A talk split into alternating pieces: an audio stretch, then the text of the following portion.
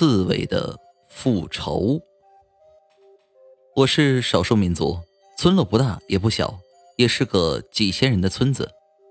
人有善有恶，什么人都有，干坏事的也是常常有的。今天说的是大家要尊重动物，他们也是一条生灵，一条生命。张大爷在我们村也是有钱人之一，所以性格高傲，也不把人当作回事儿，更别说是动物了。人畜本来无瓜葛，偏偏人类总是去招惹畜类。那一天晚上，张大爷开车回家途中，看到了一个大刺猬，还有一窝小刺猬。本来人走人的路，刺猬走刺猬的路，偏偏张大爷下车之后，把刺猬们轰到一个柴火堆里面。也许刺猬以为他是好心，可是想不到就一念之差，张大爷拿出了打火机，点燃了那堆柴火。刺猬为了保护孩子，拼了命把孩子扔了出来，可是张大爷又狠心地扔了回去。就这样过了很久，刺猬们再没有了动静，而且柴火也烧得所剩无几了。就这样，一窝刺猬活活葬身于火海之中。张大爷嚣张跋扈，根本就没把这个当回事儿。可是后面所发生的事情是张大爷万万想不到的。张大爷自己家住了一个小别墅，那天刚刚睡下了，就感觉有人敲门，他没当回事儿，然后就接着睡。可是敲门声还是在继续，当当当的越来越急促。张大爷还以为是有人找他，赶紧起来下来开门。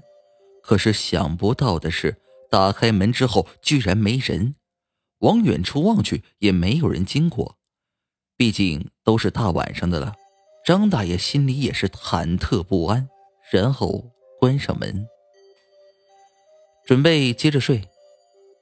可是他刚要睡着，当当当的又有人传来了敲门声。他跑得也很快，然后去开门，还是没有人。这下张大爷就慌了，这到底是怎么回事呢？他觉得一会儿还会敲门，他就拿着小梯子在门框下面看看到底是谁在恶作剧。过了没多会儿，真的又开始敲门了。他默默地爬上梯子，跟着玻璃往下一看，什么都没有，但是敲门声还在继续。张大爷不得不慌了，直接在梯子上面摔下来。本来两米多的高度不会有什么大碍，可是张大爷摔下来之后就一直动不了，跟瘫痪似的。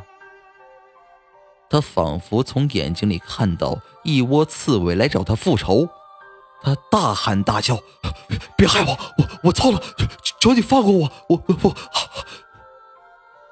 他就这样一直在喊，一直在闹，直到第二天早上，有人来找张大爷办正事儿，却发现张大爷已经疯了，并且说的什么话人们都听不懂，而且他最近的一举一动全部跟刺猬一样，刺猬吃什么他就吃什么。刺猬的生活习性是什么样，它也模仿成那个样子。恶有恶报，善有善报，火烧人家一家，报应终究是要来到。